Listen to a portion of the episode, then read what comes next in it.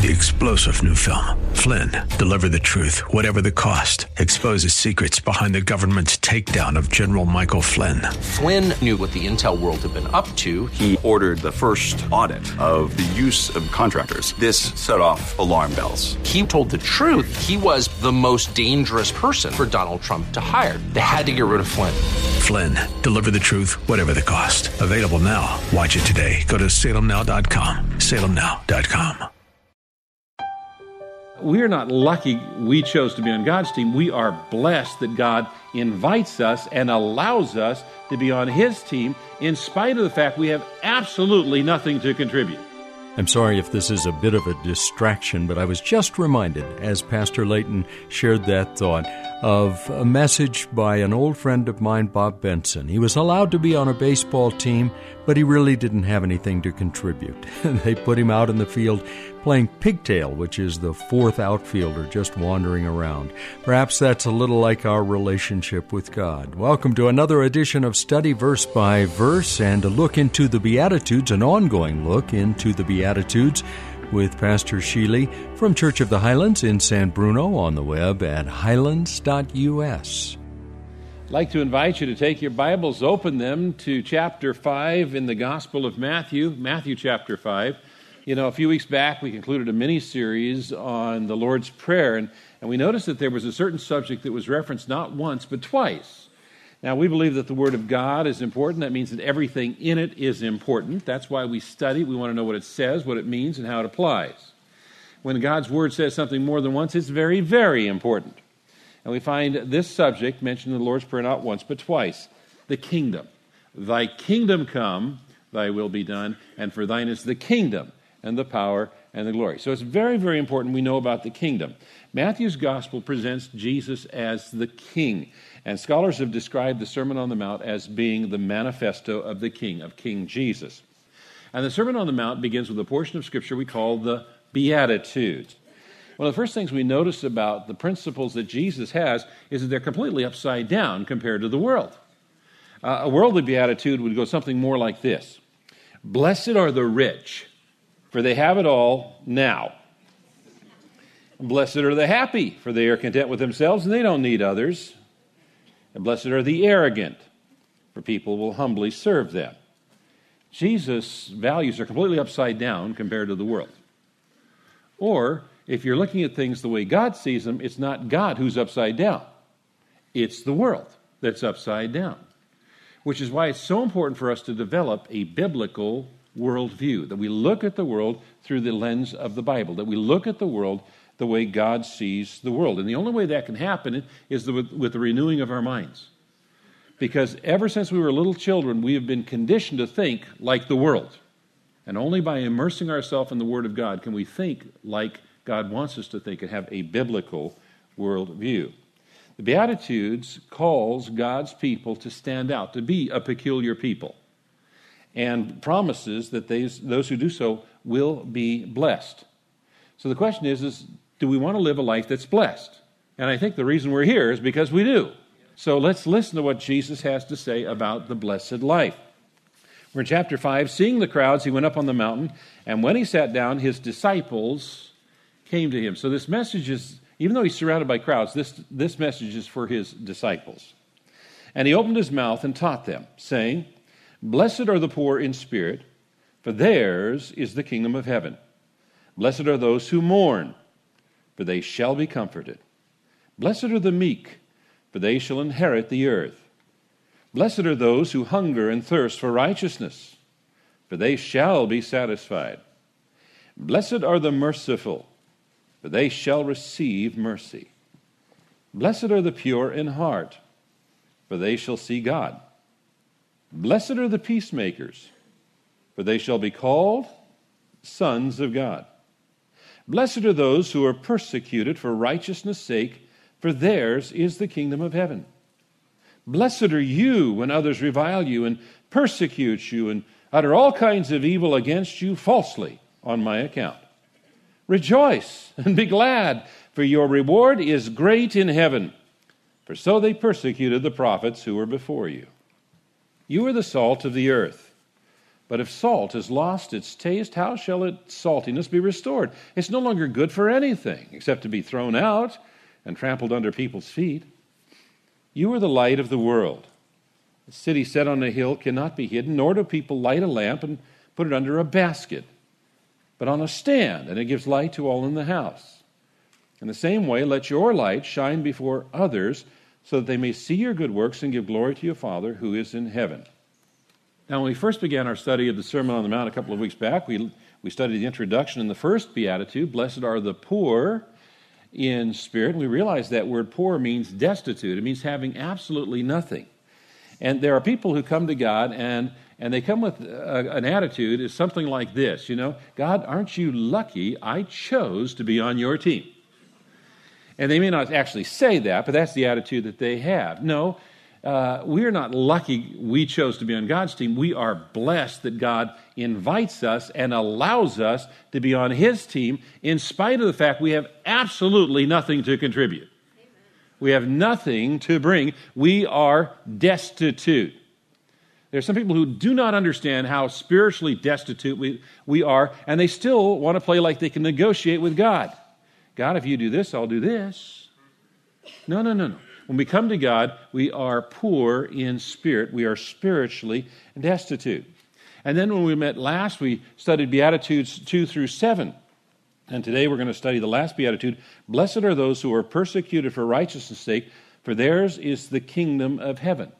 And the connection is quite simply this when we live lives that exhibit the Beatitudes 1 through 7, we are inevitably going to experience persecution. The Bible says true disciples of Christ are going to be persecuted. It's a natural consequence of exhibiting Christ's character in our living. Now, we in America, we really haven't experienced persecution to the degree that other Christians have experienced it in the history of the world and in other places around our globe today that are not Western or Christian in their foundations. But we're beginning to experience more and more persecution, particularly in politics and business. So it's important that we understand what Christ has to say about this. The early Christians understood persecution. The Apostle Peter refers to this beatitude twice in his first epistle. In 1 Peter chapter 3, he says, If you suffer for what is right, you are blessed. And then in chapter 4, he says, If you were insulted because of the name of Christ, you are blessed. Not only the Apostle Peter, but the Apostle Paul endured persecution, and he wrote to Timothy in 2 Timothy chapter 3. In fact, Everyone who wants to live a godly life in Christ Jesus will be persecuted. And in Philippians chapter 1, he wrote, For it has been granted to you on behalf of Christ not only to believe on him, but also to suffer for him. And then to the church in Thessalonica, he wrote, You know quite well that we were destined for them, speaking of trials. In fact, when we were with you, we kept telling you that we would be persecuted. And it turned out that way, as you well know. So, our focus today is on persecution. So, that is an introduction. Let's study this passage verse by verse, beginning at verse 10. Blessed are those who are persecuted for righteousness' sake, for theirs is the kingdom of heaven. Theirs is the kingdom of heaven, is the same promise that was made in the first beatitude. The first beatitude and the eighth beatitude have the same promise. Those who study literature call this an inclusio or an, an, envelope, saying that everything between the first beatitude and the eighth beatitude has to do with the kingdom of heaven. But we find that the Beatitudes are only one part of the Sermon on the Mount, and the entire Sermon on the Mount has to do with the kingdom of heaven. Now, the next verse, verse 11, begins with the familiar words, blessed are, but it is, appears to be an expansion of this eighth beatitude. And in verse 11, it switches from third person to second person. It switches from blessed are they or blessed are those to blessed are you.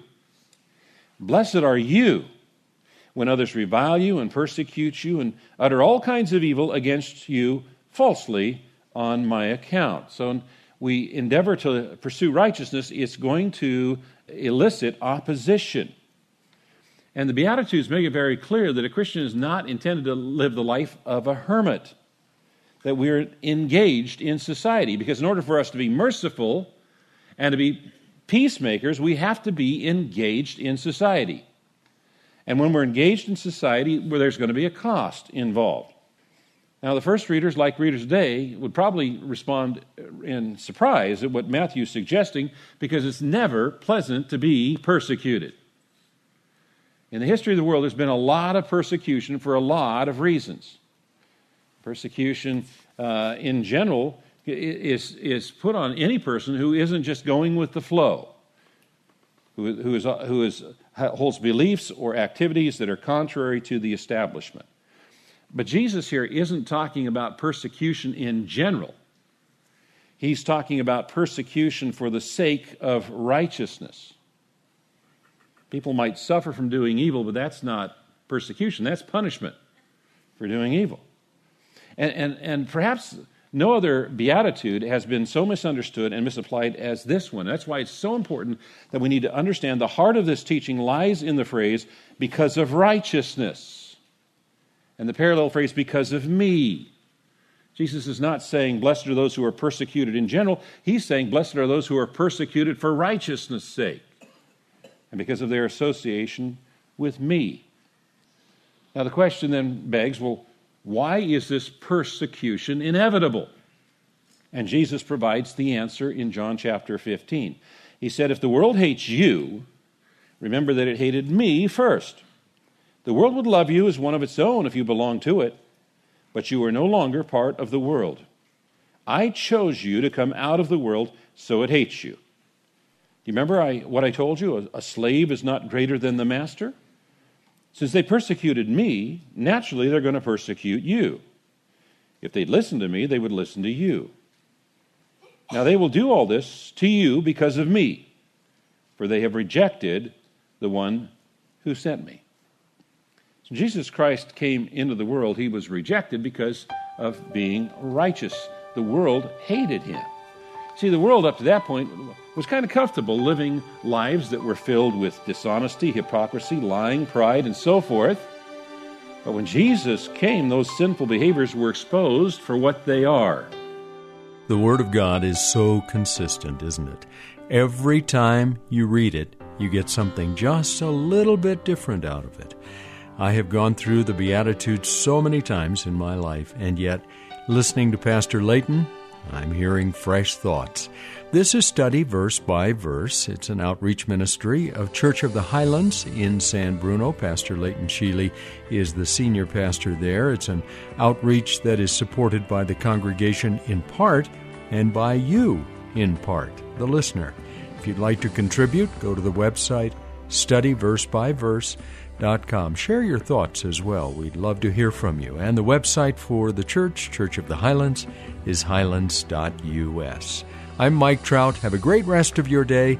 Come back tomorrow when we'll once again open the Word of God to the fifth chapter in the book of Matthew and study verse by verse.